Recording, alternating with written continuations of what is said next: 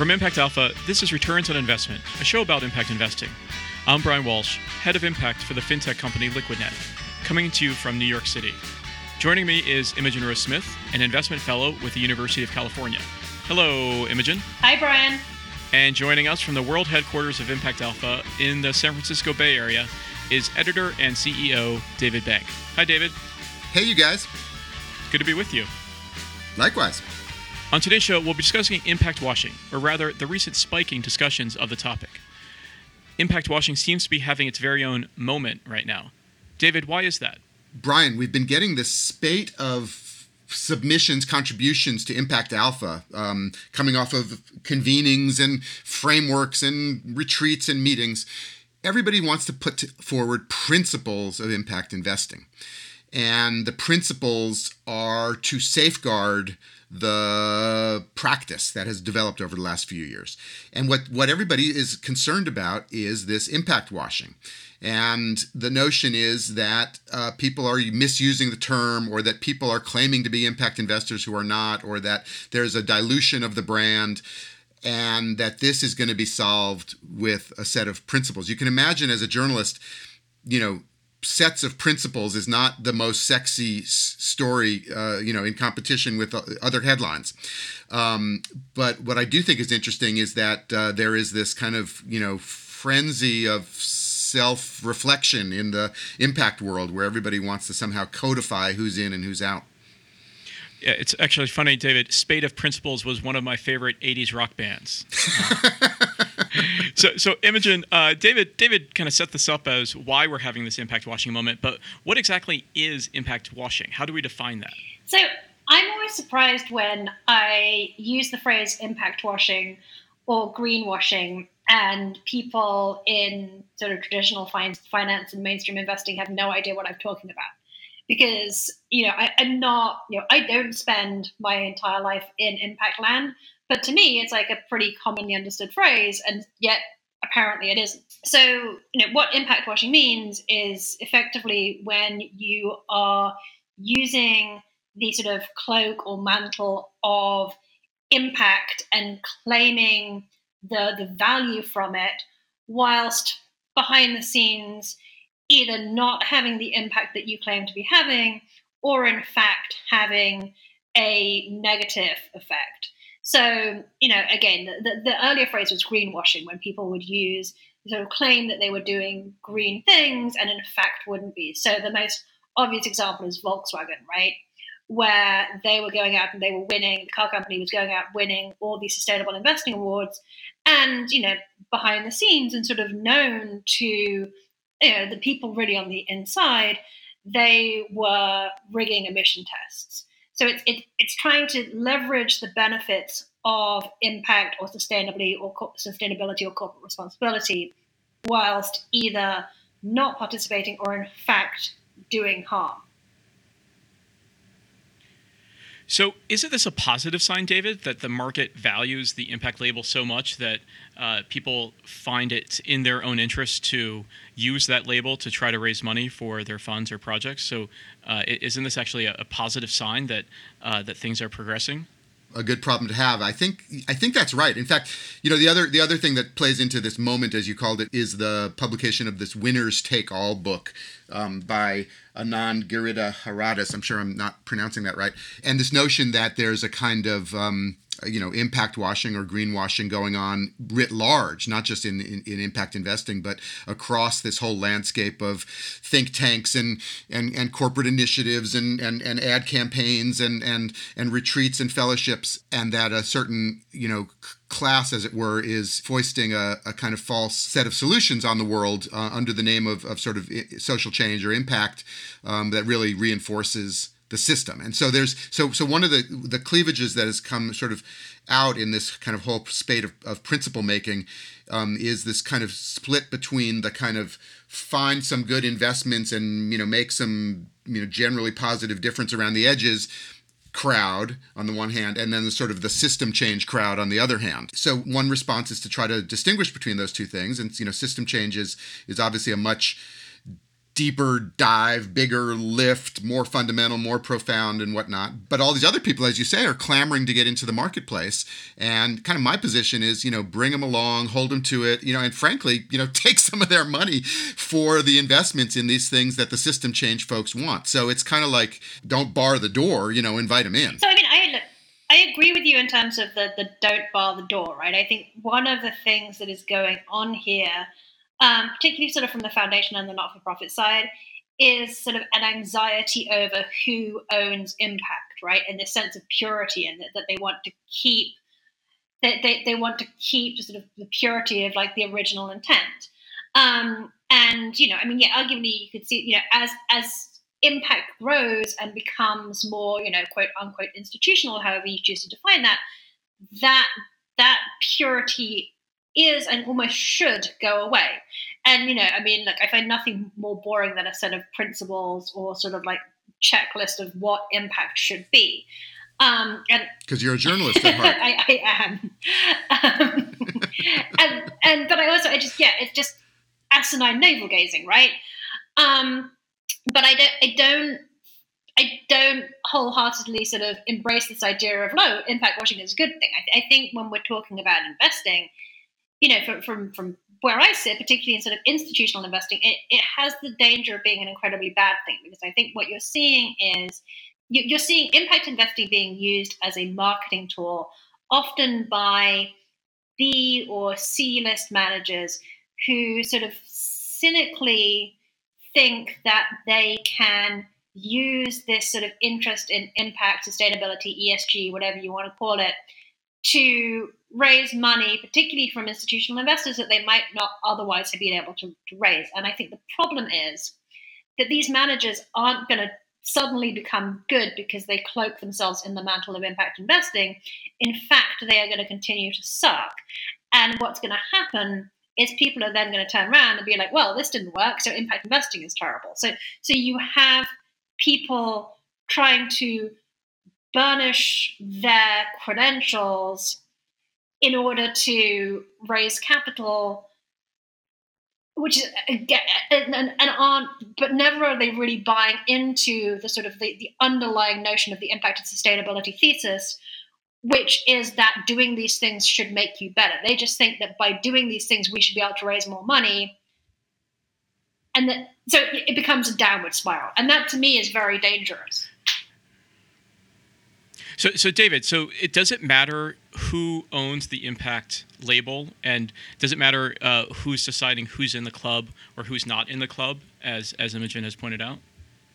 Well, I don't know. You know, I don't know that anybody can own the label or should, frankly. But I agree with you, Imogen, to the point that people are raising money on impact. So that is true, and that's, you know, a marketing hype that comes, you know, with every trend, right? And its impacts turn on that. And that is what it is. But I don't agree with you that that's what's smoking it by the institutional investors. And I do think it's important to distinguish between kind of types of investors. And the, you know, frankly, the high net worth family folks who are claiming to be change agents, or change makers as the phrase goes, you know, those people are in control of their own assets, and they should do what they want. And if what they want is to make deep impact, and they're claiming that, you know, they should make deep impact and they should be held to it.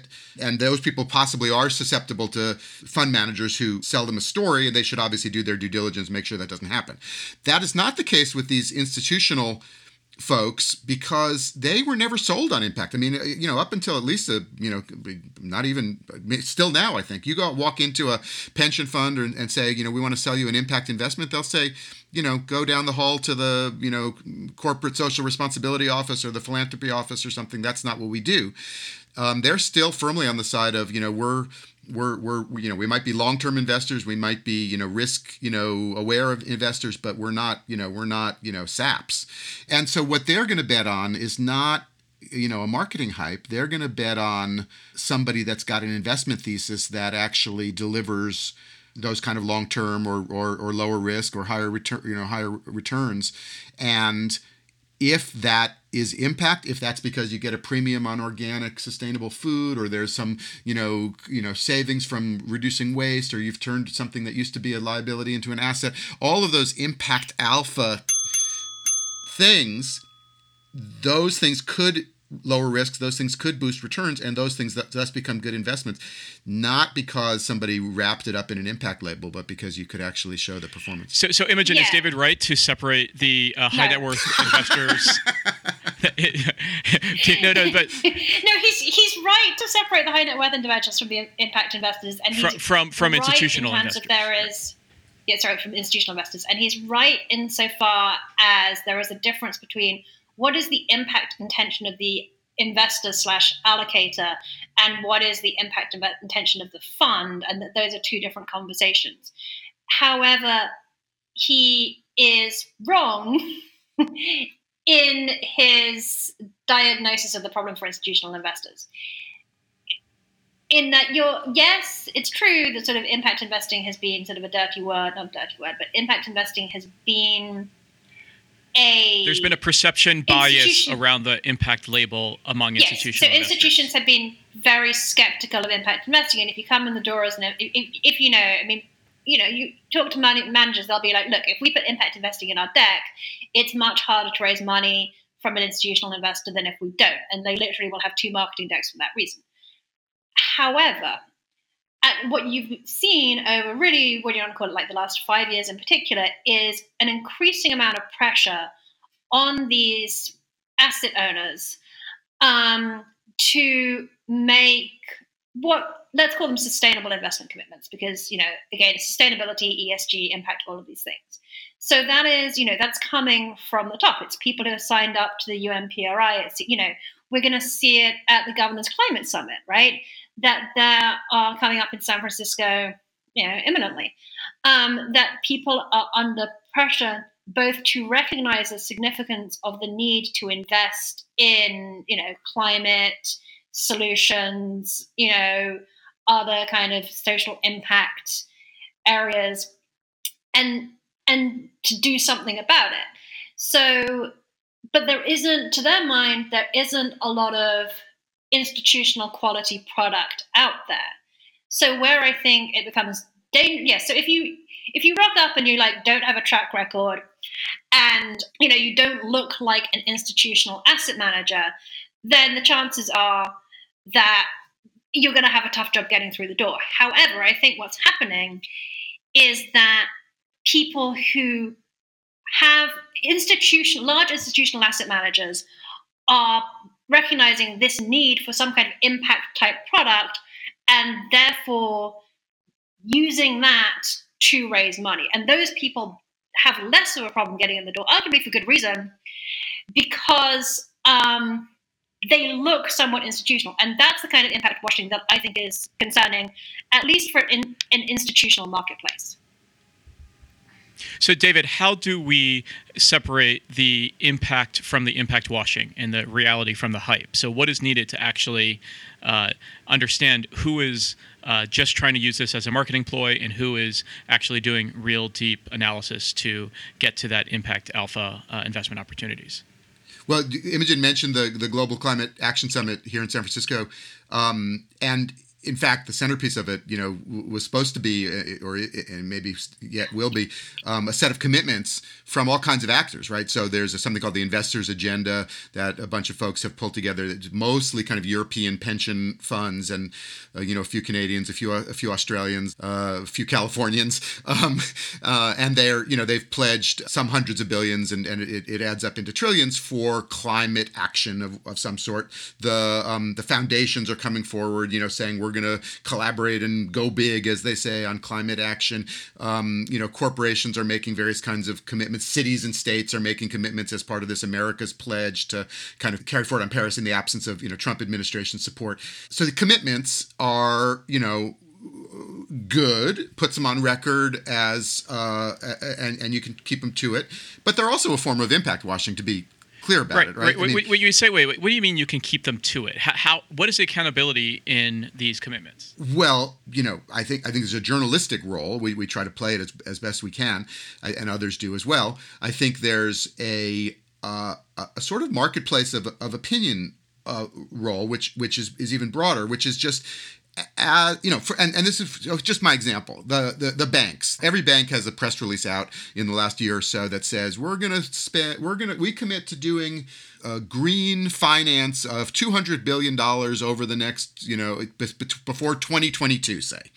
And you do the math on that, and it's a much smaller number per year, and it's not that much higher. It's in generally we found it's about 15% higher than what they would claim to be their current run rate, which doesn't frankly seem like the massive response to an urgent challenge. It seems like an incremental increase, and so these things have one way we're going to keep into account is sort of read beneath the headline, do the math and make sure everybody knows what's what. There's a deeper level you have to dig into if you have an ESG aligned mutual fund, and then that has a set of holdings. Then you have to dig into the sustainability of the holdings, and there's a lot of work to be done. But my basic contention is a lot of that work will be done. The more money that flows into it, there's no shortage of people who know how to do all that analysis.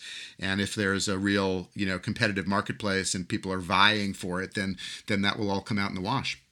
But I think bringing up the example of the banks is raises an interesting point, right? Which is, and I think that, this idea of impact washing I sort of resonates in almost even in a more troubling way, right? To the extent at which the banks and other organizations like this are putting out pledges to say, we will do X, Y, and Z, it implies that green finance is something that is concessionary, right? It's something that we otherwise wouldn't be doing, but because, we realize that the world is going to shit, maybe we should take a little bit of money and do something about it, rather than saying that actually this is a critical spoke of our business that we anticipate is going to grow and become hugely profitable over the coming 10 years, right?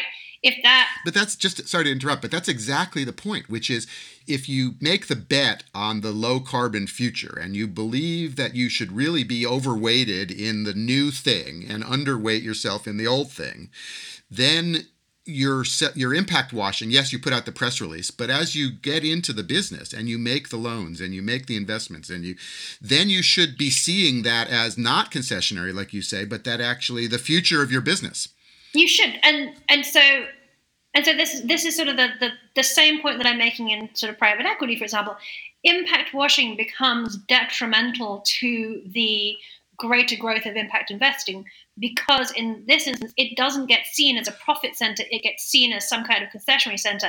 And people don't join the dots because organizations are always sort of siloed into saying, no, that they're not necessarily learning the lessons that you want them to learn from. I totally agree. And in fact, that's my critique of these principles, which is the principles implicitly confirm just what you're saying. So the impact washing devalues it, but then the principles put it in this bucket that you're talking about and make it sound like exactly. A point of virtue among virtuous people and a kind of self-righteousness among the gatekeepers. And I think that's just not the right discussion to be having.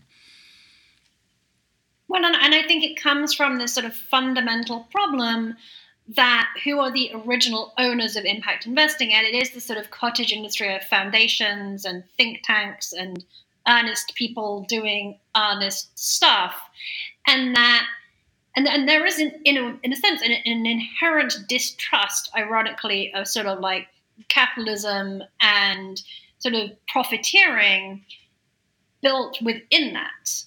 And so, in order for I've had this conversation many times, but in order for impact to grow and scale at the rate that it needs to do so, it needs to break up out of those shackles. Right, and to David's earlier reference to Anand's Winners Take All book, though, the subtitle of that book is The Elite Charade of Changing the World, or Imogen, as you might call it, The Elite Charade of Changing the World. And I think that that's related to this idea of impact washing. There are those who are at the early adopters of impact investing, the true believers of it, who were perhaps trying to work to change the system. And now there are those who are trying to work within the system. And the question is impact investing itself, whether or not it's true impact investing or impact washing, is impact investing a tool to work to change the system from within, or is it a a tool or a movement to change the system from outside the system itself.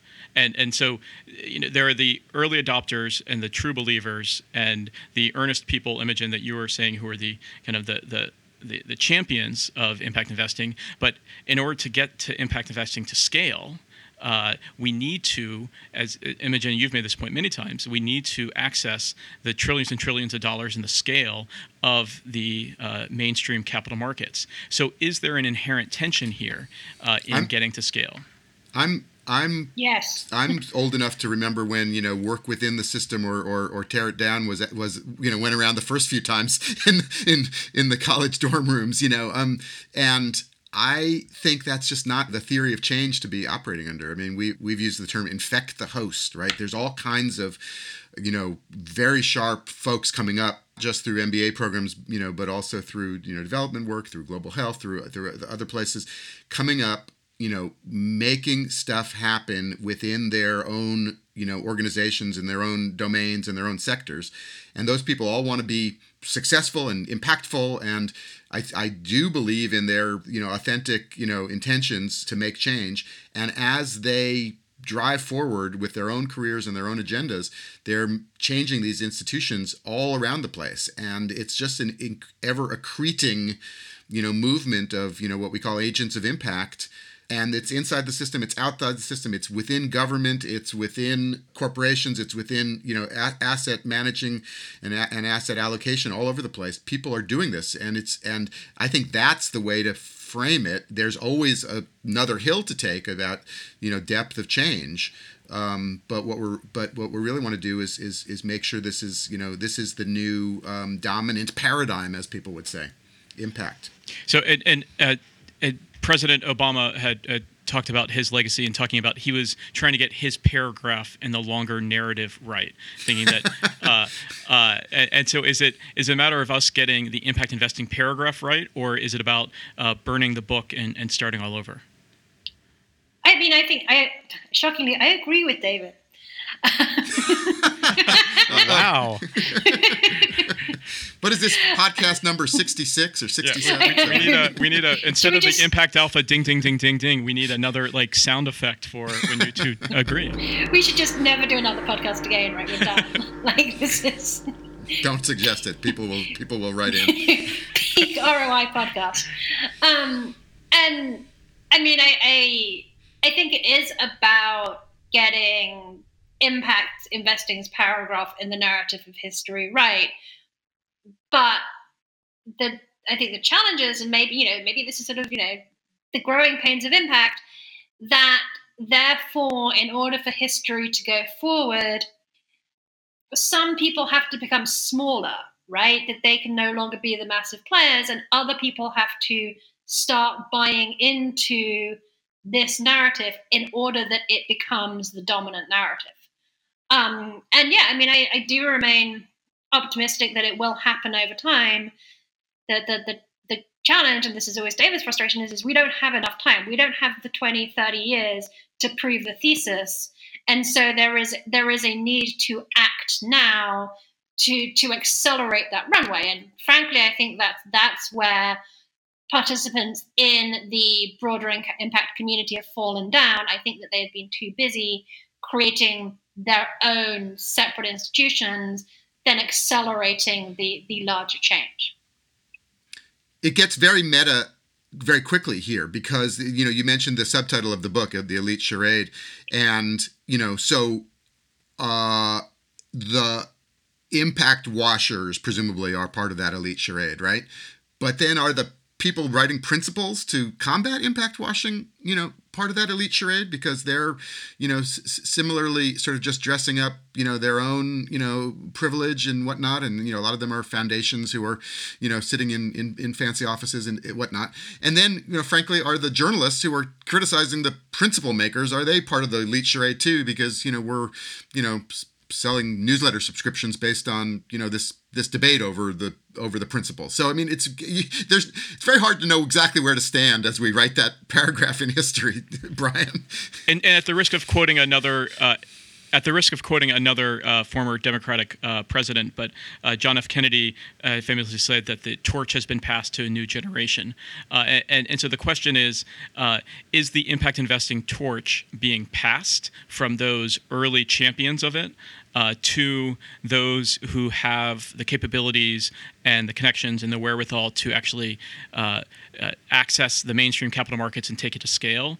Or is it being reluctantly given to them, or is it being grabbed by those who would co-opt the movement and co-opt the torch for their own less than impactful ends? And I think what I'm saying is, at this point, we need to be careful, or people need to be careful about who they're handing the torch to, because it's not entirely clear that all of the people who are reaching for the torch necessarily have built into their DNA the broader point and the belief that there is impact alpha. There's no torch. There's no torch. These are all just tools, solutions, approaches that can be deployed in the service of solving some big problems. Impact investors happen to pioneer them, but there's no torch to be passed. This is something to be grabbed by everybody. But anyway, it's an open source idea. Impact is there for anybody to pick up and take. Come and get it. Come and get it. Okay. Well, I think that's a good place to take it, a good place to take it, and a good place to leave it. That's going to do it for this episode of Returns on Investment. Thank you, Imogen Rose-Smith. Thank you, Brian. And thank you, David Bank. Always fun, you guys. Special thanks, as always, to our technical producer, Isaac Silk. This podcast has been a production of Impact Alpha, providing news and insights for those working to build an inclusive, sustainable, and growing economy, whether they are torch passers or torch takers.